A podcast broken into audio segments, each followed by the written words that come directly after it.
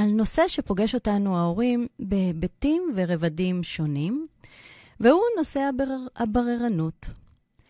ואני יודעת, אני יודעת שהדבר הראשון שעולה לכם לראש זו בררנות באכילה, ואני אתייחס אליה, אבל אני רוצה לדבר על בררנות בהיבט רחב יותר. בררנות מדברת על פסילה, על פסילה של אפשרויות רבות, על צמצום, וצמצום הוא ההפך ממה שאנחנו מבקשים לעצמנו ולילדים שלנו. יש כאלה שטוענים שצמצום מוביל למומחיות. כלומר, ככל שאנחנו מצמצמים את עצמנו לתחום מסוים, כך נהיה מומחים בו, טובים בו יותר ויותר ויותר. ויש כאלה שטוענים שבררנות היא למעשה דייקנות, ומחברים אותה לשליטה פנימית, לרצון מאוד מגובש, לילד שמתעקש על מה שחשוב לו ועל מה שהוא אוהב, כאילו יש בשם בחירה. אבל בבררנות אין באמת יכולת בחירה חופשית, ולכן לא מדובר בשליטה רצונית, אלא במציאות נסיבתית. זה נכון, זה נכון שככל שנתמקד במשהו מסוים, נהיה בו טובים יותר. אבל הצמצום הזה הופך אותנו לנוקשים, לחרדים, אה, לכאלה שמתקשים להתמודד עם שינויים, כי הרי אנחנו לא מספיק מיומנים או מתנסים בדברים אחרים. צמצום מקטין לנו הזדמנויות, פוגע ביכולת שלנו להתרחב, להתקדם, להתפתח. וככל שאנחנו הופכים להיות מצומצמים בתחום מסוים, יש סיכוי שנהפוך להיות מצומצמים יותר גם בתחומים אחרים. אז יש מי שיגיד שצמצום נותן לנו ביטחון, ואני אומרת שצמצום מגביל אותנו ומעורר בנו חרדה. כי היום-יום שלנו מלא בשינויים, רובם הגדול בלתי צפוי. וכדי להתמודד איתם אנחנו צריכים לצבור כמה שיותר התנסויות. תקופת הקורונה לימדה אותנו צמצום וסגירות, אבל בד בבד חשפה אותנו לאושר הגדול שיש בהתרחבות. אושר ההזדמנויות, ובכללן האפשרויות הבלתי פוסקות שלנו להתפתח. עוד ועוד ועוד, גם כשכבר לא ראינו איך זה אפשרי. אבל כדי להתפתח צריך פתיחות. ולמה אני עושה את ההקדמה הזאת? כי ילדים רבים מפתחים בררנות, ונכון וכדאי לשנות את זה. זה אומנם הרבה פעמים מתבטא באכילה, אבל אולי לא שמנו לב שזה מתבטא גם בנושאים אחרים. בבררנות או בצמצום של דעות, של התנסויות, בבחירת בגדים, בתקשורת, ועוד ועוד ועוד, ועוד רגע נראה איך הכל מתקשר להכל. ויש לנו תחושה שאולי זה זמני, וכשהוא יגדל הוא יתפתח וייפתח. ופעמים רבות הוא גדל והוא הולך ומצטמצם יותר ויותר. וזה לא מקנה לו ביטחון, זה מצמצם את היכולת שלו לזרוח, ולכן חשוב שנזהה בררנות מבעוד מועד. עוד בשלבים הראשונים שאנחנו רואים את הניצנים שלה, וזה ממש ממש אפשרי לעשות. לבררנות על כל סוגיה יש שורשים עמוקים בתהליך ההתפתחות, ולמעשה ניתן לאתר את הניצנים האלה כבר מראשית הלידה, מרגע הלידה. מה שאומר שיש לנו המון אפשרויות להשפיע. אז על איזה בררנות נדבר היום? על בררנות רגשית, ובררנות חושית, ובררנות באכילה. יש לכם ילד בררן? בואו, הצטרפו אליי למסע החל מרגע הלידה.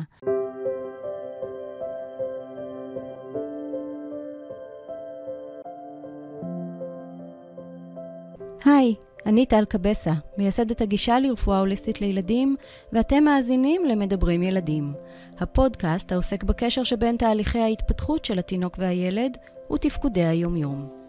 עד גיל שנתיים בונה התינוק תשתיות המכינות אותו לחיים, אלא שהאופן בו הוא בונה אותן ישפיע על התפקוד שלו לא רק בשנים הראשונות, אלא גם בחייו הבוגרים, ולנו יש אפשרות להשפיע עליהן. ככל שנבסס את התשתיות בצורה הנכונה, ככל שנאתר קשיים מוקדם וניתן להם מענה, כך נבטיח לילדים שלנו עתיד מלא מימוש. הפודקאסט הזה מוקדש לכם ההורים, להנגיש לכם מידע ולהציע כלים באמצעותם תוכלו להשפיע על עתיד הילדים שלכם. מדברים ילדים, אנחנו מתחילים.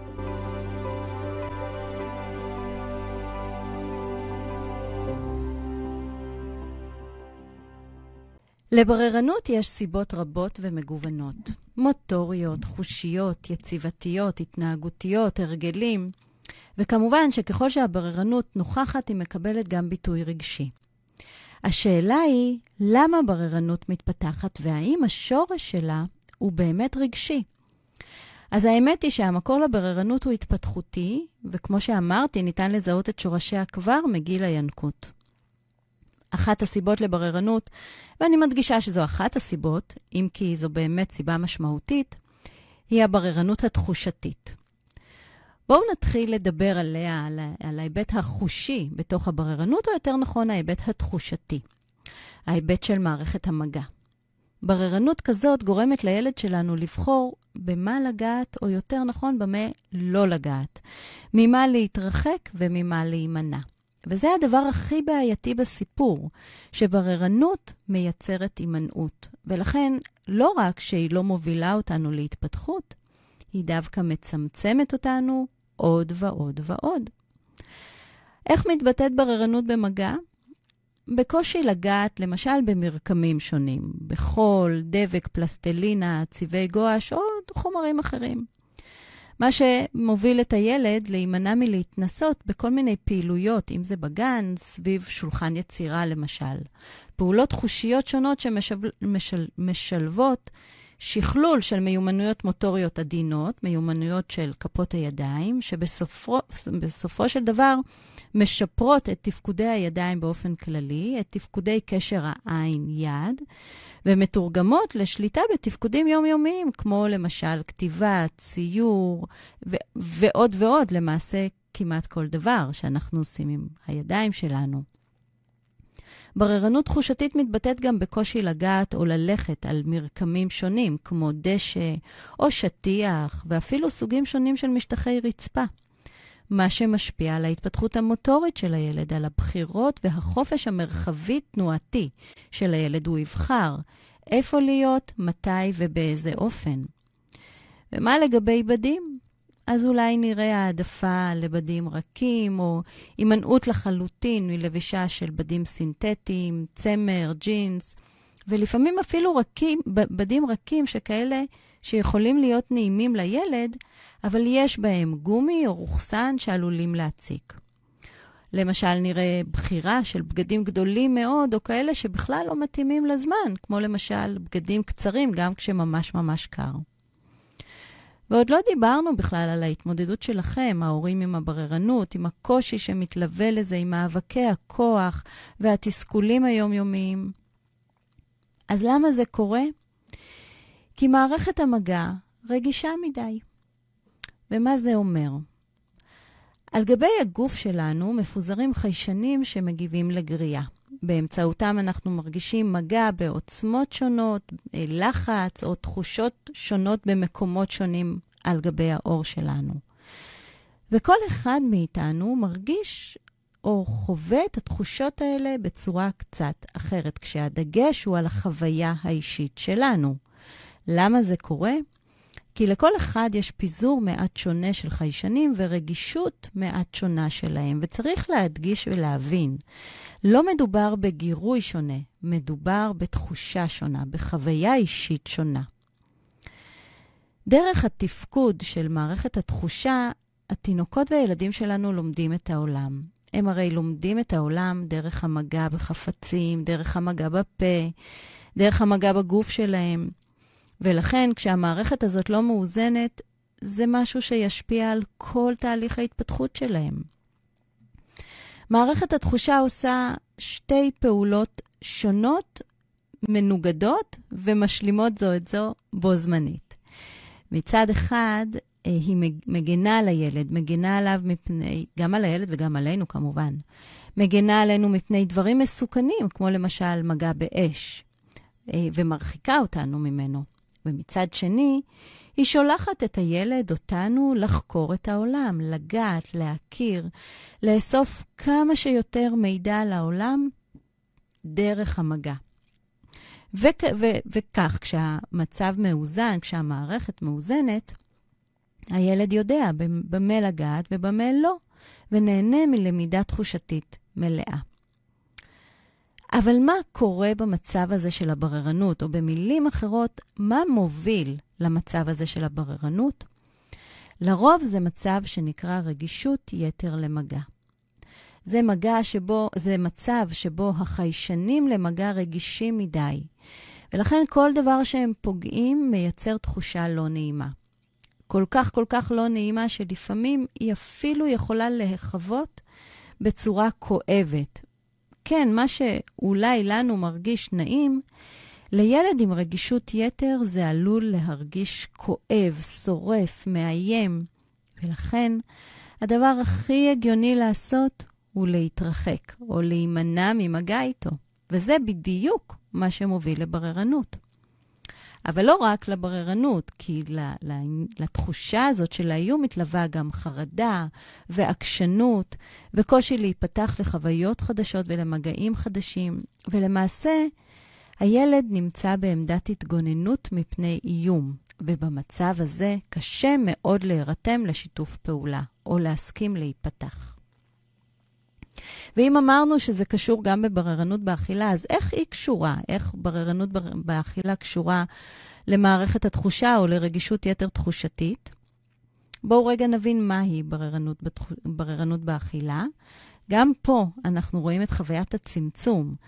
צמצום ו- ו- ודפוסים סלקטיביים מאוד של אכילה. אנחנו כמובן מדברים על הביטוי שלה בקרב תינוקות וילדים, אבל אני בטוחה שלפחות חלק מכם יזהו משהו מזה אצלם. אז הילד נמנע מסוגי מזון מסוימים, למשל אוכל רק מזונות טחונים או במרקם רך מאוד, אולי רק מזונות יבשים וקשים, אולי התפריט שלו מכיל רק ארבעה דברים וזהו, כמו שניצל, פתיתים ואורז או תפוחי אדמה. לפעמים הבררנות תתבטא בזה שהילד בכלל לא מראה סימני רעב, אין לו בכלל צורך לאכול. הוא שוכח לאכול, וגם כשהוא אוכל, הוא מסתפק בשניים-שלושה ביסים ושבע. אין לו עניין ממשי באוכל. ואם תשאלו את הילד, הוא כנראה לא ממש מבין איפה הבעיה. אנחנו, ההורים, מבינים היטב את ההשלכות.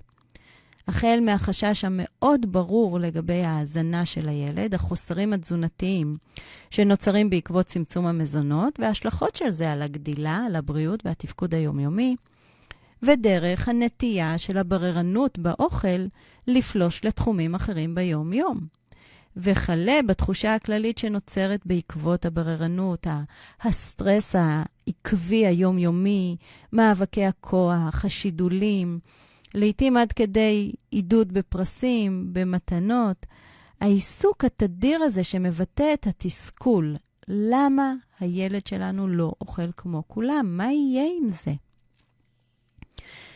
השלב הראשון אז, בתהליך ההתפתחותי, או, או ממש מהרגע שהתינוק נולד, שמדבר או, או מספר לנו על אפשרות להתפתחות של בררנות, הוא שלב ההנקה. הוא מרמז לנו על היבטים מוטוריים וחושיים שעלולים לייצר איזושהי בררנות. ושוב, למה כל כך חשוב לשים לב כבר בגיל צעיר? כי ככל שנזהה מוקדם יותר ונתערב בשלב מוקדם יותר, נוכל לא רק לצמצם את הבררנות, לפעמים אפילו למנוע אותה לחלוטין. תזכרו, זה עניין התפתחותי וזה עניין שאפשר לתת לו מענה. אבל למה אנחנו מתחילים לראות את זה ממש בהנקה? כי בתהליך ההנקה, התינוק נדרש לפתוח את הפה באופן מלא, להניח את הלשון מתחת לשד, לסגור את הפה, ליצור ואקום מספיק חזק כדי לשאוב את החלל, את החלב מה, מהשד לחלל הפה, לאגור אותו בפה, ואז ברצף של פעולות מתואם עם תהליך הנשימה, לבלוע. אבל שימו לב שכל אחד מהשלבים והפעולות שתיארתי מערב את מערכת התחושה. ואם אמרנו שבררנות היא תוצאה של רגישות יתר, אז אחת הסיבות לקשיים בהנקה שעלולים להתפתח לבררנות הוא מצב של רגישות יתר בתחושה באזור הפה. זו בדרך כלל רגישות יתר שה, שהתינוק נולד איתה. לפעמים היא תייצר אי נוחות במפגש של השד עם הפה, או במפגש עם הבקבוק או עם המוצץ, ואז נראה, נראה קושי בהנקה ובכלל קושי בהאכלה, באכילה עצמה. וכל אלה כמובן לא יהיו מנותקים מהיבטים מוטוריים, חושיים, יציבתיים, כלליים בגוף. אף פעם אזור אחד לא מנותק משאר הגוף. אה, ולא מנותק מהתהליך ההתפתחותי הכללי שהתינוק עושה, האופן שבו הוא מרים את הראש, שוכב על הבטן, מתפתח מוטורית, אבל אני לא אתמקד בזה הפעם. ואז, ככל שהתינוק גדל ומתפתח, הבררנות, אם היא לא מקבלת מענה, היא מתפתחת ביחד איתו. ואז אנחנו נתחיל לראות את הקושי בחשיפה למזון מוצק. ואותו תינוק שהראה רגישות יתר בפה, מראה לנו קושי במגע עם הכפית. שוב, בגלל התחושה שהיא מייצרת לו בפה. וכמובן, נתחיל לראות העדפות מרקמיות. הרי עד עכשיו, המזון שהוא אכל היה נוזלי במרקם אחיד, הוא לא היה צריך להתמודד עם מרקמים שונים, ולכן לא זיהינו אולי. היום, כשהוא מתחיל לעשות את המעבר למזון מוצק, נתחיל לראות העדפות מרקמיות. לרוב, לרוב אנחנו נראה העדפה למרקמים רכים, טחונים, חלקים, והעדפות של טעמים שיהיו יותר תפלים, שטוחים כאלה. והנה הביטוי לבררנות. ושוב, אם לא ניתן מענה בשלב הזה, נמשיך לראות את הבררנות גם בהאכלה הבוגרת יותר. בשלב הזה שהתינוק כבר אמור להגדיל את המזונות שלו ולבסס תזונה אה, מגוונת כמו של אדם מבוגר.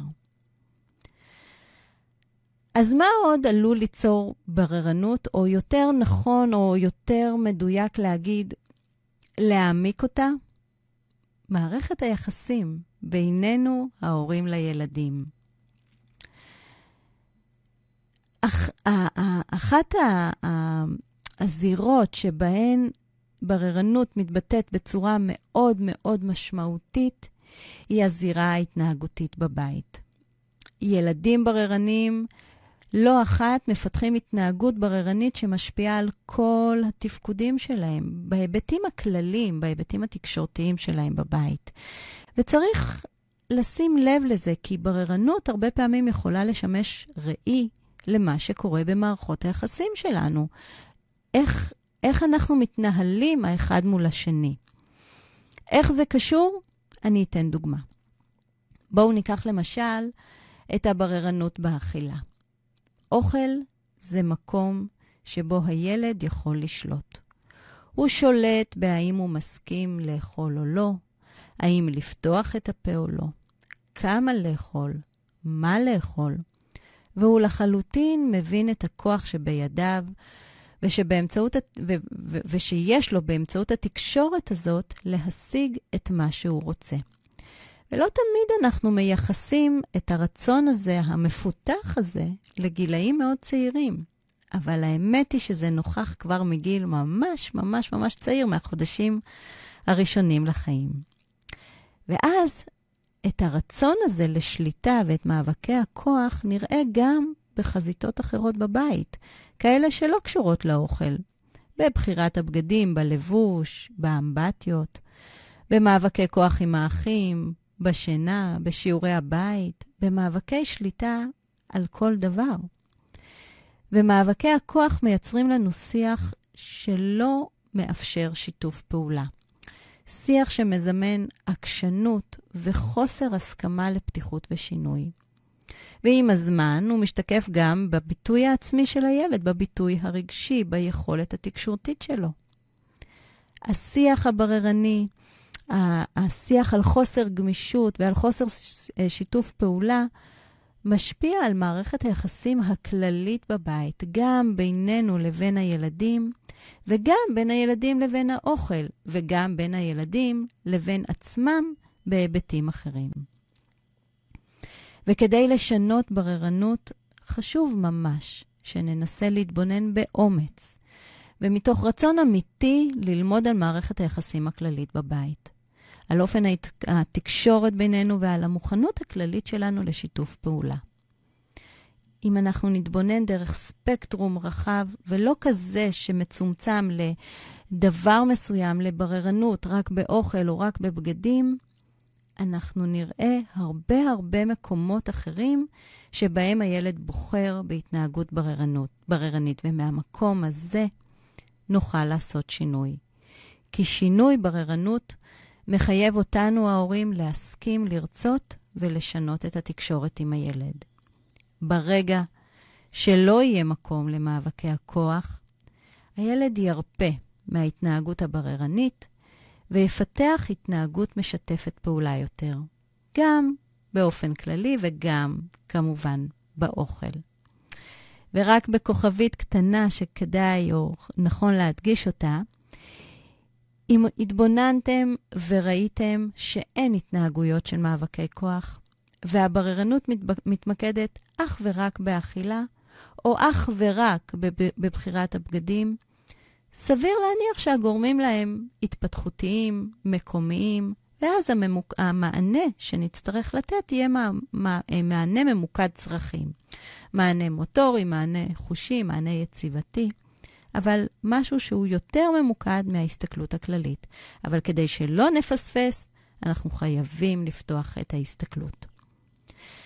אז עכשיו אחרי שקצת ראינו מה הגורמים לבררנות ואיך היא חולשת על רבדים והיבטים שונים בחיי היום-יום, אפשר לשוחח על מה אפשר לעשות כדי לשפר בררנות. אז איך, איך אנחנו יכולים לשנות את השיח הבררני בבית?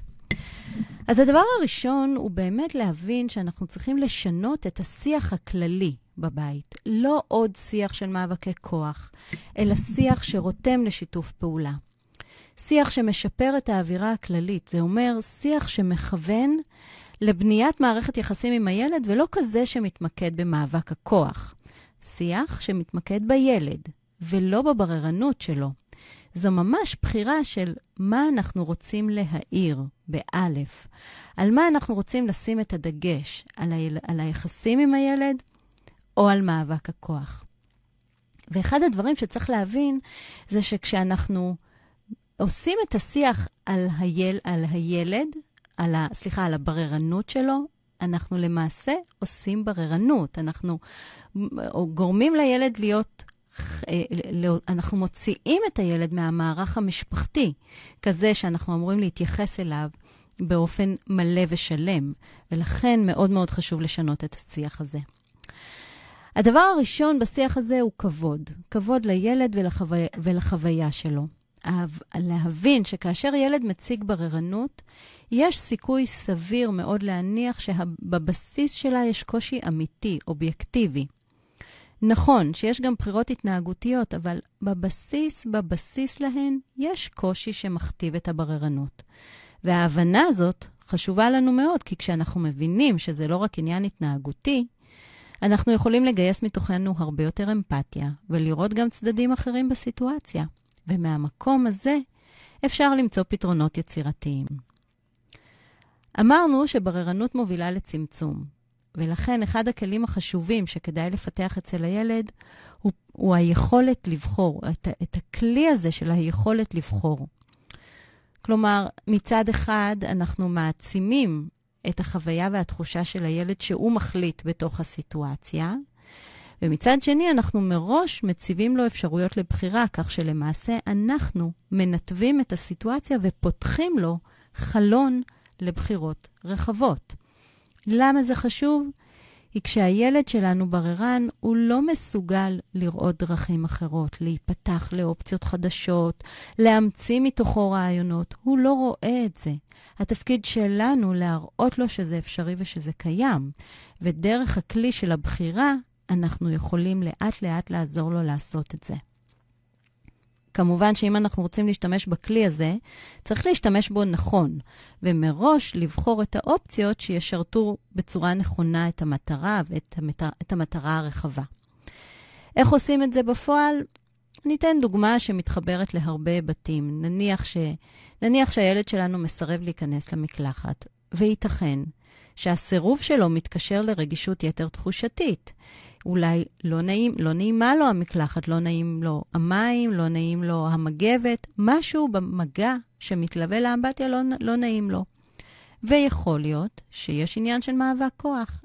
כך או כך, אנחנו נרצה שהילד ייכנס למקלחת, ואנחנו רוצים שהילד ישתף איתנו פעולה.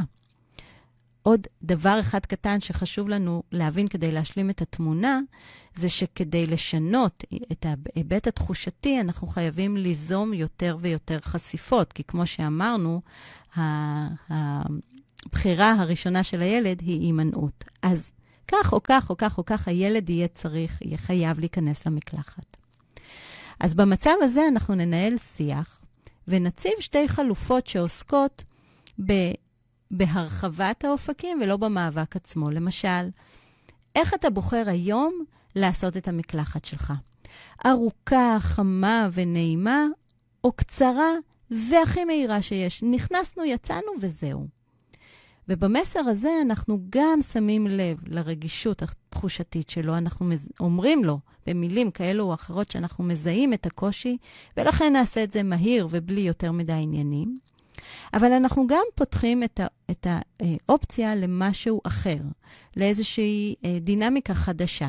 והשיח שלנו לא מתמקד בשאלה היא האם אתה רוצה להיכנס להתקלח, או בוא להיכנס להתקלח, או מתי. אנחנו לא עושים את השיח הזה, אנחנו יוצאים מתוך נקודת הנחה של המקלחת נכנסים, אבל אתה יכול לבחור את האיך. עוד דבר שחשוב לפתח זה גבולות מאוד מאוד ברורים לצד מרחב גדול ופתוח להתנסויות. זה אומר שבמקום להגיד לא, להתאמן בלשאול איך. ובמקום לצמצם ולנסות לאפשר, במקום לצמצם, אה, לנסות לאפשר הזדמנויות פתוחות. ואת הגבולות המצמצמים, לשמור לכל אותם מצבים או סיטואציות שנועדו להגן על הילד ולא לצמצם לו את חופש הפעולה. והדבר האחרון שכדאי לעשות הוא לספק המון פעילות גופנית לגוף, פעיל, פעילות מוטורית. הרבה פעילות שמתייחסת גם באופן כללי לתנועה, אבל עם הרבה מאוד דגש על פלג הגוף העליון. גם בשביל החיזוק וגם כהוצאה אנרגטית. כי ככל שפלג הגוף העליון יהיה חזק יותר, ככל שיציבת הגוף תהיה טובה יותר, כך המערכת החושית והתחושתית תהיינה מבוסתות יותר. ומה לגבי בררנות באכילה? אז אחת הבעיות השכיחות בקרב ילדים בררנים היא העובדה שהיום כולו, מרגע הקימה ועד לרגע ההשכבה, נסוב סביב האוכל. אולי תאכל, לא אכלת כלום. שוב אתה אוכל את זה, לא נמאס לך, נמאס לי להכין לך את זה. והמצב הזה מייצר סטרס, גם אצלנו ההורים כמובן, אבל גם אצל הילדים. כל הערה שכזו זו הזמנה לעוד מאבק כוח. ולכן, שוב, מתוך ההבנה שאנחנו רוצים לצמצם מאוד את מאבקי הכוח, הדבר הראשון שכדאי לנו לעשות הוא לקבוע סדר ארוחות קבוע, לייצר סדר ארוחות קבוע במהלך היום. זה אומר שיש זמנים קבועים לשלוש ארוחות עיקריות, בוקר, צהריים וערב, זמנים קבועים לארוחת ביניים, אה, ו, ובאופן עקרוני להבין שארוחת ביניים שונה במהותה מהארוחה העיקרית. זאת אומרת, אנחנו לא מדברים על, שש, על חמש ארוחות, אלא על ארוחות גדולות ועוד שני, שתי ארוחות נשנושים. ו, וברגע שיש לנו קביעה של סדר ארוחות, יש מרווחי זמן קבועים, והשיח שלנו מתמקד ב- בסמוך לארוחה. זאת אומרת, אנחנו לא מבזבזים את כל היום בדיאלוג הזה על האוכל, אנחנו שומרים את השיח רק לזמנים המתאימים. וכשיש לנו את הזמנים הקבועים והשיח מתמקד רק בהם, אז יש איזושהי הזמנה למשהו חדש. יש אצל הילד ציפייה לארוחה הבאה, כי יש לו מרחב הגיוני בין ארוחה לארוחה, כבר עברו לפחות שעתיים או שלוש מהארוחה הקודמת. מערכת העיכול שלו הספיקה להקל וכבר נחה, גם מערכת הדם והמוח, כל הגוף בעצם כבר מתחיל לבנות את התכונה הכללית הפנימית שלו לקראת הארוחה. הוא כבר מתחיל להרגיש רעב. יכול להיות שאפילו הפה כבר מתחיל להתמלא ברוק, ויש מוכנות גבוהה יותר להליכה, לאכילה. זו תחושה שונה וחדשה עבור ילדים בררניים. תוסיפו לזה שלא דיברנו על האוכל לפחות שעתיים או שלוש, כבר נוצר משהו חדש. ובתוך הסדר הקבוע הזה של הארוחות, ננסה שלפחות ארוחה אחת ביום תהיה באיזשהו setting קבוע. למשל, ארוחת ערב שתהיה באופן קבוע סביב שולחן עם כל בני המשפחה או כל בני המשפחה שבבית. אתם לא יכולים לעשות את זה בכל ערב, אין בעיה. תקבעו יומיים בשבוע שבה, שבהם כל בני הבית מתגייסים לטובת השינוי. לא עוד שיח שמחריג את הילד, אלא שיח שמכוון לכולנו כמשפחה. וזה חשוב מכל כך הרבה בחינות, ודאי ודאי מהמקום הבררני הזה, כי אנחנו רוצים לשנות את חוויית הבררנות. ואין כמו ארוחה משפחתית לעשות את זה. ומה קורה בזה, בזמן הזה שאנחנו יושבים ביחד? אנחנו משוחחים, ולא על אוכל. אנחנו משוחחים בינינו ונותנים מקום להיכרות ממקום חדש. אמ, השיח הזה, אחד הדברים שמפתיעים אותנו זה שאנחנו לא רגילים לעשות אותו, וצריך להתרגל ולתרגל אותו מחדש. השינוי הבא אמור לעזור לפתוח את החייך של הילד ואת הרצון שלו לחשיפה יותר מגוונת של טעמים. ואיך נעשה את זה? דווקא דרך השינוי של ארוחות הביניים. שימו לב שבאחד הדברים שאנחנו מרבים להציע בארוחות ביניים זה חטיפים. מתוקים, מלוכים, מטוגנים, ברובם יש הרבה מאוד סוכרים, מלחים, חומרי טעם. וככל שנציג לילד יותר מזונות מתוקים וסוכרים בארוחות הביניים, כך הוא יגיע לארוחה העיקרית כאשר רמת הסוכר שלו בדם גבוהה, והוא גם יותר רעב, אז הסבילות שלו או הסבלנות שלו לטעום או להתנסות במשהו חדש היא הרבה יותר קטנה. במצב הזה כמעט אין סיכוי שנצליח להציג לו משהו חדש, כמו למשל ירקות. הגוף שלו עסוק בלדרוש עוד ועוד ועוד סוכר. אין לו שום פניות לנסות במשהו, להתנסות במשהו חדש. וכדי לנסות להבין מה הוא מרגיש, בואו נדמיין רגע את עצמנו בתוך הסיטואציה הזאת. בתוך רגע כזה, שכל מה שאנחנו זקוקים לו זה משהו מתוק. בואו נתחבר רגע לתחושת craving הזאת שעולה בנו, לאי שקט הפנימי הזה של החיפוש. ועכשיו, נסו לחשוב מה יקרה אם ברגע הזה ממש יציעו לכם סלט. איך תרגישו? גם אם אתם אוהבי ירקות, גם אם יספרו לכם ברגע הזה כמה זה חשוב לכם לאכול ירקות וכמה זה חשוב לבריאות, ברגע הזה ממש זה לא יעבוד. אז ארוחת הביניים זה זמן מצוין להתחיל להציג דברים חדשים, להציג אותם בלי דרישה מובהקת לאכול. זה הרי ארוחת ביניים, אז המסר הוא, תאכל, אם יבוא לך, ואם לא, זה גם בסדר, זה נשנוש. בכל מקרה, עוד רגע יש ארוחת ערב. אז מה אנחנו יכולים להציע? אמ, ירקות, ירק אחד חדש, מאפן קטן שמבוסס על אה, ירקות או קמחי קטניות, כמה שקדים או קצת אה, פרי אה, חמוציות או, או פרי יבש אחר, כמובן בהתאם לגיל. אפילו תה מפנק יכול להיות חלופה טובה, או איזשהו שייק ירוק. משהו שלא מעמיס על הילד. ושוב, המסר הוא, רוצה, זה פה, מצוין. ואם אתה לא רוצה, הכל בסדר. עוד מעט אנחנו נפגשים לארוחת הערב. ואפשר פשוט להניח את זה על השולחן בצורה נעימה. לא מנקרת עיניים, לא יותר מדי מאולצת ומתאמצת. אגבית, אבל עם תשומת לב. ואפשר, אם יוצאים לגינה, לקחת את זה בקופסה ולהציע פעם אחת, מקסימום פעמיים. ואם לא, אז לא. אם אנחנו בבית, אז אחרי שזה יושב על השולחן 40 דקות, אנחנו נאסוף את הצלחת ולא נאפשר עוד נשנוש, שוב, כדי לשמור את הרעב ואת תשומת הלב לפעם הבאה. ומה לא עושים? לא מנדנדים, לא משדלים, לא מבטיחים, רק מציעים.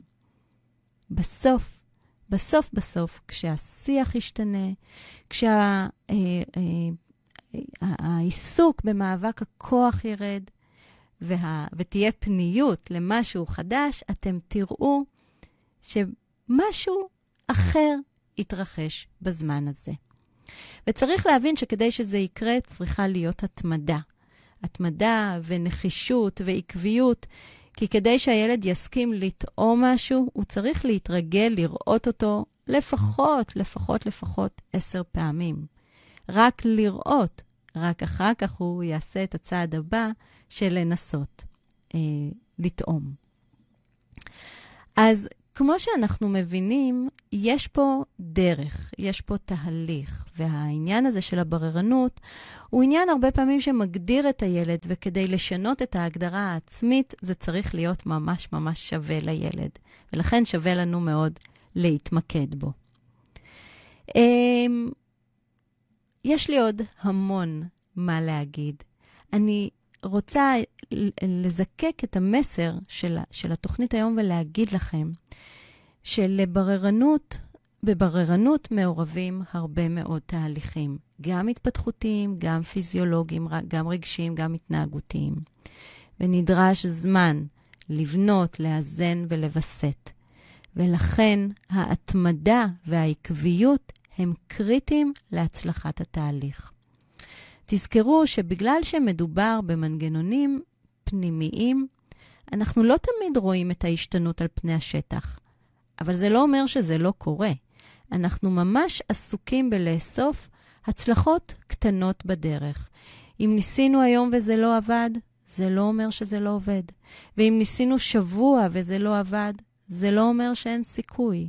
זה רק אומר שאנחנו צריכים לעשות הסתכלות רחבה יותר, לבדוק האם הבררנות באמת חולשת על היבטים רבים יותר, מה השיח שלנו, מה האנרגיה שלנו שאנחנו מפנים לשם, מה העקביות שאנחנו מתמידים בה, ואז לחזור למקום הזה, המתמיד והמאמין, ולחפש, לחפש את ההצלחות הקטנות שבדרך. וההצלחות יכולות להיות אפילו בזה שהיום, כשאני שמה את הצלחת עם הירק החדש על השולחן, הילד מסתכל מה אני עושה. או כשאני לוקחת את זה מהשולחן, הילד מראה איזושהי מורת רוח. זאת הצלחה קטנה בדרך, ואנחנו צריכים לכוון את עצמנו להתבונן בה. אז בררנות היא לא ברירת מחדל, היא לחלוטין תהליך למידה, ולנו יש המון אפשרויות להשפיע. ובדיוק בשביל זה אנחנו כאן. עד כאן להיום, חברים. כמו תמיד, אני מזמינה אתכם להמשיך להתייעץ, לשאול, כמובן, לשתף בקהילה שלנו, הורים לומדים בפייסבוק, להמשיך לשלוח לי שאלות או נושאים שמעניין אתכם שנעסוק בהם בתוכניות, כאלה שאתם מתקשים בהם או שואלים את עצמכם שאלות והייתם רוצים לקבל עוד זווית ראייה. אנחנו ניפגש כאן ביום שישי הבא עם עוד תוכנית מרתקת של מדברים ילדים. סוף שבוע רגוע. ומנוחה טובה לגוף ולנפש. להתראות.